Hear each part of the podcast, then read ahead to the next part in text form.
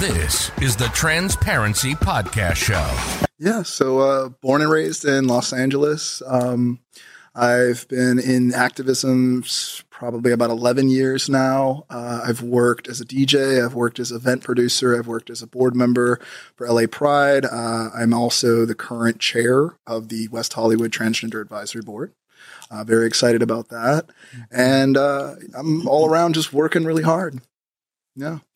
Yeah. So um, when I met you, you were in a play. Do you have any acting passions or any sort of um, practice yeah. in that field? Yeah. So, I mean, I've always loved acting. Um, my biggest challenge with acting is always remembering the lines. Definitely. um, I always get nervous Same when I go to remember the lines. Um, I can, I can give the passion in the character, but oh my God, when it, when you're reading those lines, I just forget everything that needs to be said. And, you know, Yeah, so I was so amazed because play you cannot do cut or editing. So No. I haven't well I haven't done any play before yeah. because of my you know language barrier. So I don't yeah.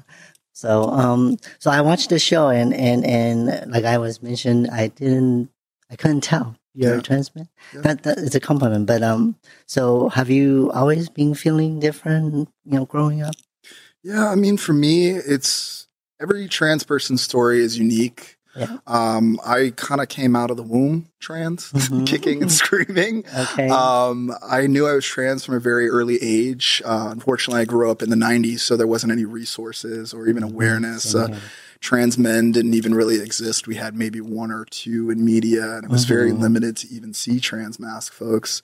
So, you know, I've grown through that experience and been really intentional about being visible as a trans man because we got to show up and show our story and really tell about Yes. what we're going through so we can create these resources. right. Yeah. Um, so when you came out, um, how do your family or friends respond to that? Oh, well, I mean, you know, for me, it's it's been definitely a challenge. Um, I came out to my family uh, about 16 years old, and it didn't really go too well. I Okay. actually I left home afterwards, and I've been on my own pretty much ever since with any uh, blood related relatives. Uh, recently, I did reconnect with my aunt who is in New York, which is amazing. Um, someone I connected with actually at the age of 20. I didn't even know she existed.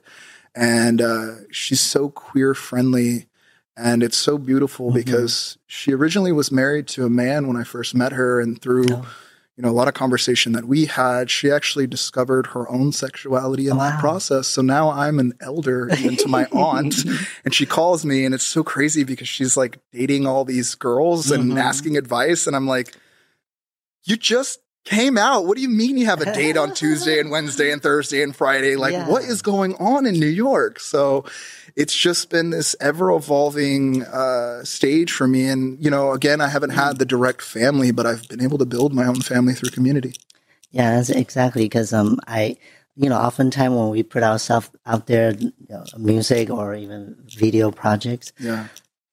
Outsider will make some comments, negative comments, Yeah. and usually our response to is like, you know, you need to open your mind, you know, be open because you never know. Maybe one of those days, somebody you know, colleague, friends, or family might came out, Yeah. and then you know. Yeah. So, um, also, what about your music um, experience? Do you always have passion towards music? Music has healed my soul. Music is my biggest passion. I Mhm. originally um, was a, a geek in, in school. I, I I didn't go to parties or anything. I I stayed and I learned how to play as many instruments as possible. I got into Mhm. electronic music at the age of 14. I was lucky enough to do that through high school.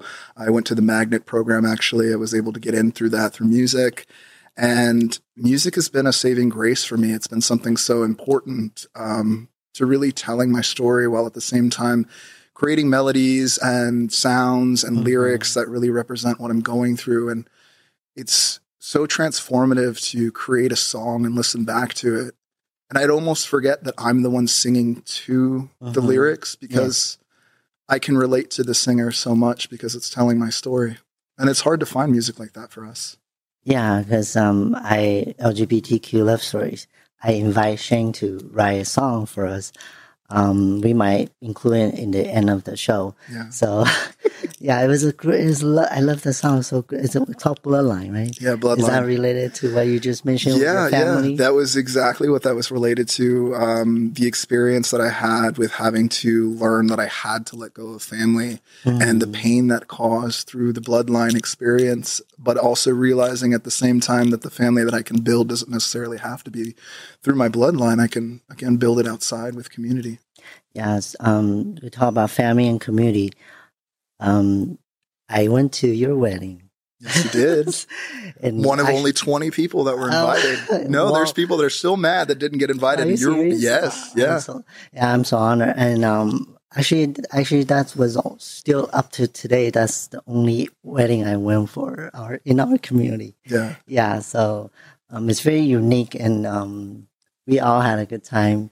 And um, so now you're building your own family now, right? Yeah. So how is there? How's the journey so far? The journey has been great. You know, I've been with my wife for 17 years now. Um, I am building my career. I'm working with the city uh, with a lot of good changes. And, you know, through a lot of the things that I have been able to experience, whether good or bad, um, I can always see that there's something that we're building in the end.